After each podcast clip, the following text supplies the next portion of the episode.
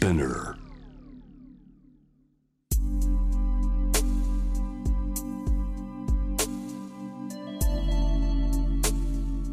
眠らない街六本木。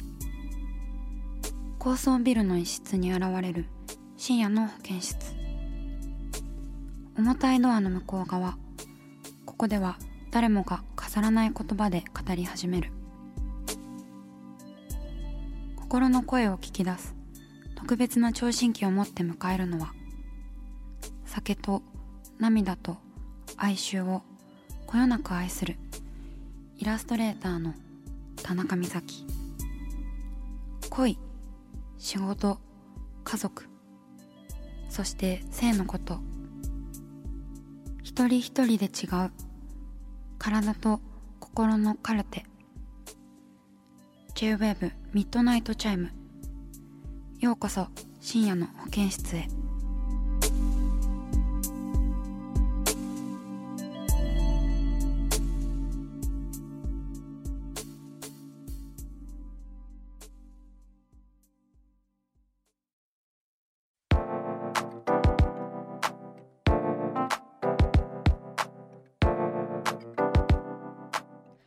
田中美咲がお送りしています。深夜の保健室ミッドナイトチャイム。今夜最初のお悩みメールです。いきます。ラジオネームラッコさん。26歳会社員兵庫県の方です。はじめまして。いつも通勤中にラジオを楽しく聞いております。1年前に恋人と別れました。その後付き合った人もいましたが元彼と比べてしまいうまくいきません。元彼とは SNS でつながっていることもありたまにメッセージが相手から来たりしてやり取りが楽しいと感じています。SNS をブロックすることも考えたのですが人として嫌いではないのでできず次の恋に行くにはどうすればいいのでしょうかとのことです。ありがとうございますラッコさん。ねえ相当良い恋人だったんでしょうね。その比べちゃうとかってね。やんだん。メッセージ来たりとかしてやり取り。やり取 りとかしちゃったりとかしてよ。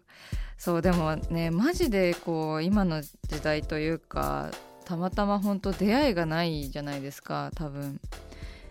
そうコロナ禍で出会いがない。ただでさえ出会いがないしプラスこう人恋しいというかそのなんかこう深い仲というかよく知り合った仲の人とゆっくり話がしたいみたいな気持ちになってる人が多いと思うんですけど多分その1年前にお別れした恋人と結構その何でしょうね友達としてもというかあの単純に心の支えになっている存在になってるんじゃないかなって思うんですよね。で本当になんかやり取りが楽しいしそうやってこの辛い時期をね乗り越える支えのようなものになっているんだったらまあ無理して切る必要は全然ないと思うんですよね。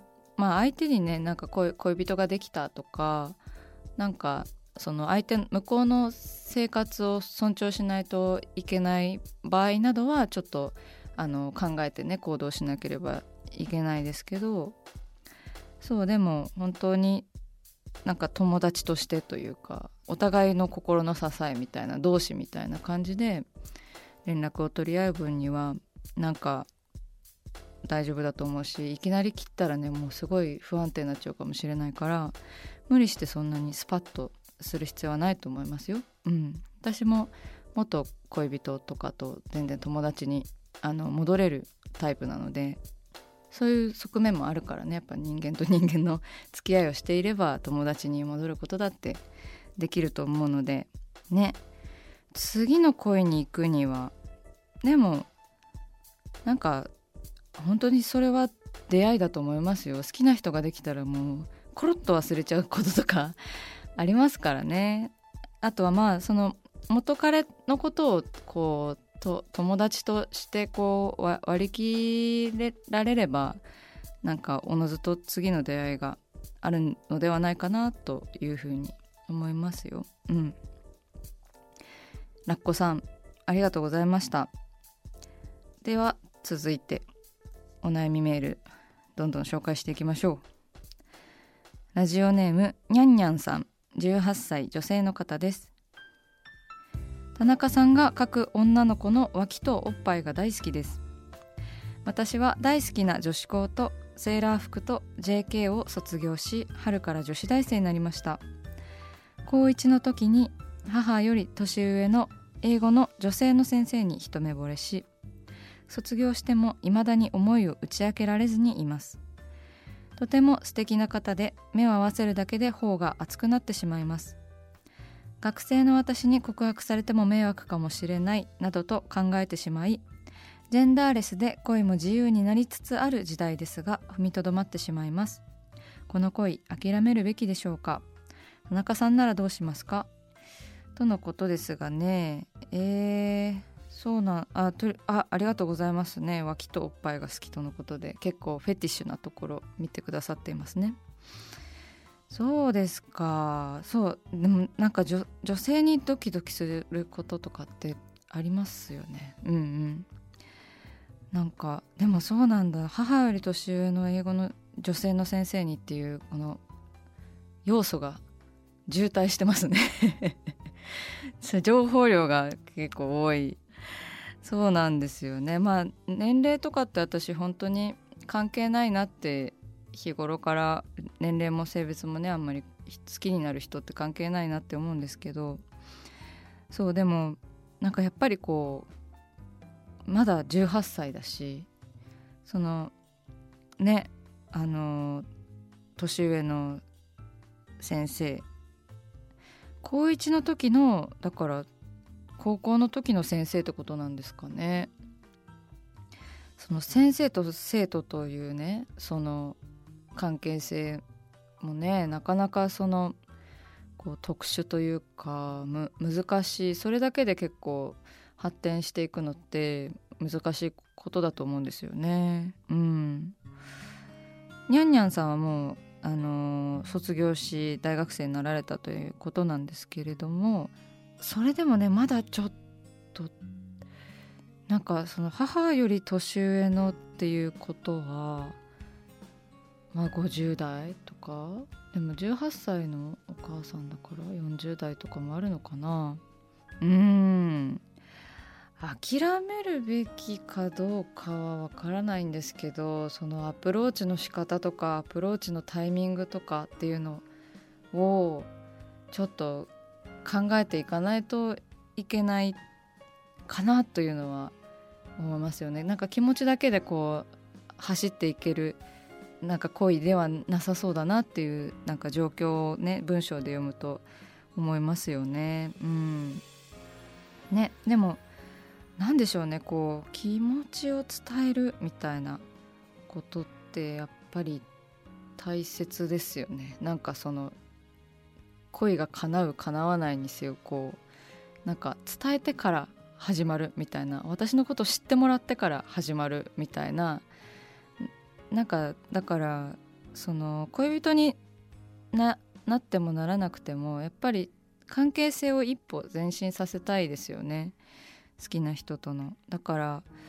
何でしょうね今までは先生と生徒のこう上下感というか関係性だったものをまあなんかそこから一歩徐々にこう階段を上るようにあの個人的な話とかができればいいしやっぱり先生と生徒のあの間だと先生が生徒の話を聞くっていうことしかあの職業的にこうできないんじゃないですか。あんまりこうなんか先生のプライベートとかって話さないし生徒に。だからなんかお互いの話をね自分の話を聞き合えるぐらいこう対等な関係性に慣れてからの告白とかなのかもしれないですよね。そうだからそそこまでの壁はすごい厚いし分厚いしなんか高い階段な気もしますけれどもまずはやっぱり先生と生徒の間柄をちょっとだけ壊してみるっていうかちょっとこう駆け上がるじゃないですけど壊すっていうとねなんかちょっと衝撃的だからあれですけどなんか諦めるか諦めないかとかの二択ではなくちょっと関係性を変えてみようみたいなぐらいでいいと思います。この人の前ではいい人でいようとかそれぐらいから始めてもいいんじゃないかなって思っています。うん。いきなりねこうガーっていきたい気持ちもなんか10代だしわかります。うん。ゆっくりゆっくりしていきましょう。さあ始まりました。田中美咲の六畳一間。大勢の目に触れたものから人知れずこっそり楽しまれたものまでイラストレーター田中美咲の作品を作者自ら紹介します。今夜もこの時間は番組スタッフと一緒にお送りします。よろしくお願いします。はいこんばんは。よろしくお願いします。はい、はいそれでは、えー、田中先生今夜のテーマはミッドナイトチャイム LINE スタンプ完成。イエーイ。できましたできました。ついに口だけじゃないというところをね見つけつけてやりましたよ。誰も言ってないのに。でもねもう去年からこう、ねはい。続いてたそうで話ですすからよねね。そう 遅いって遠回しに遅いってことですか？去年から言ってましたもんね。違います。違います。別荘もございません いや頑張りましたよねね。我々ね。はい、そうなんです。あのリスナーの方にもねあのどんな LINE スタンプがいいかとかをこのコーナーでね何度か紹介してこうどうだろうこうだろうみたいな、うん。あの一緒にね考えながら作ってきましたからね。長く感じますね。5月3日から LINE スタンプに加わっているということなので、はいもはいうすでに手に入る状態です手にね、入る状態でございます。あの J-WAVE ミッドナイトチャイムで調べていただくと多分出ると思います。番組のインスタグラムでも告知されると思いますので、ぜひあのチェックしてみてください。えっとねどんなスタンプかというとねあれなんですよ結構 iPad で描いたから色がパキッとしていてあのポップですそしてあの何個かねその採用したものがあってそのリスナーの方かららのアイデアを、イエスノー枕とかははい。採用させていただきました。結構可愛い。パッと見枕って分かるか分かんないかぐらいの感じなんですけど。結構オンエア聞いてた方はこうおーっていう、ねえねえ。思うかもしれないです、イエスとノーって使いやすいですしね、うんうん。結構見ますよね、はい、うん、あのイエスの枕がガチで流行った時代の方が見ても結構なんかグッとくるんではないかなって思います。あとは何だろうな。あのでも本当深夜ラジオっていうことを意識した内容になっております。ラジオが始まるとかおやすみミッドナイトとか。あとあのお悩み相談でよく目にするのがなんかどうすればよいのでしょうかっていう文章をめちゃめちゃ見るなと思ってどうすればよいのでしょうかっていうスタンプもあります。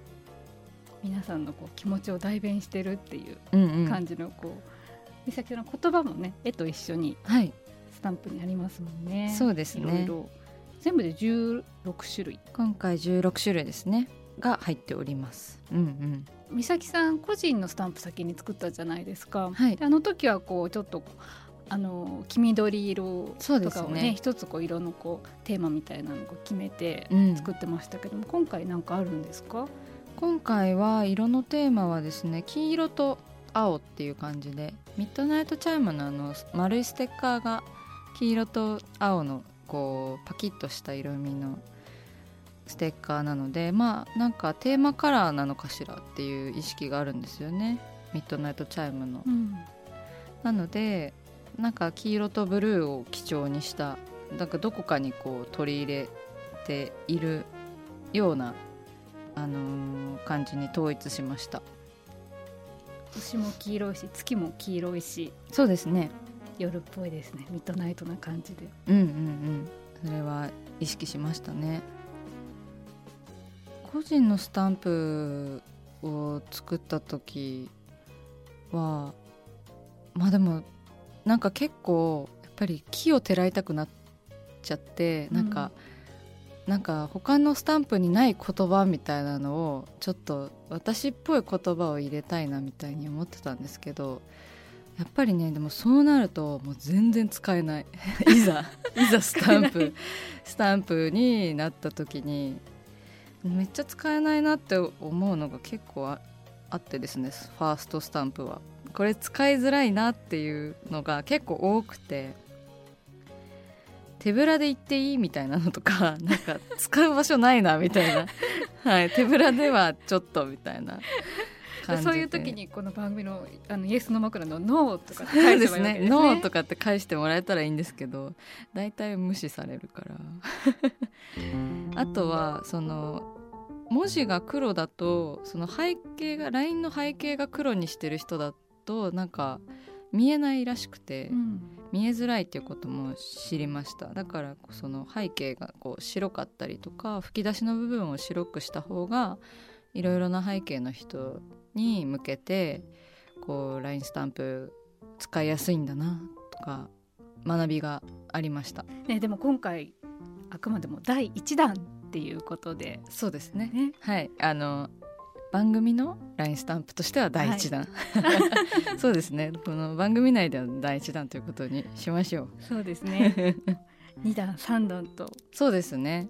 続けていけたらいいですよね、ね、だいぶ気楽に作れるようになったので。うん当によく使うしね LINE スタンプは。そうですね。なんかまあミッドナイトチャイムラジオではこう知らないってまだね聞いたことないっていう方がこう、うんうん、LINE スタンプきっかけにまたリスナーのね、なってくれたりすると嬉しいですよね。そうですね。なんか LINE スタンプとかで「あ田中さんラジオもやってらっしゃるのね」みたいなことを知っていただけたらねすごい嬉しいです。えー、ミッドナイトチャイムの LINE スタンプね皆さんもなんかこうメッセージとかのなんかお役に立ったら嬉しい限りでございます。なんか使った感想とかなんか送った相手からの反応とかもなんか面白いことが起きたら是非リアクションあの教えてください。待っております。個人的に気に入っているのはですねこの曲好きって言ってる子が結構好きです。上手に書けたなって 思います。あとなんか使いやすいかもしれないって。使いやすいしラジオっぽいし可愛いみたいな感じにできたのではないかなって思っております。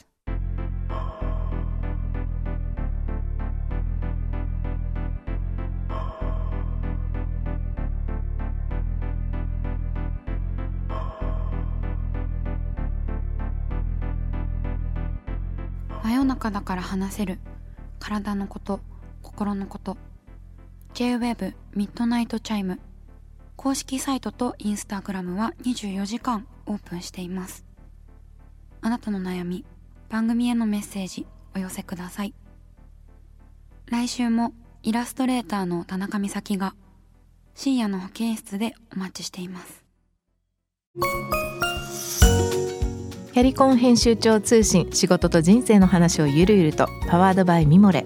このポッドキャストではミモレ編集長の河原咲子が時には一人で時にはゲストをお招きしキャリアコンサルタントの資格を生かして仕事と人生そして職業キャリアだけじゃないライフキャリアの話を誰にでも分かりやすくゆるゆるとお話します。毎週金曜日に新しいエピソードを配信中です。ぜひ一度聞いてみてください。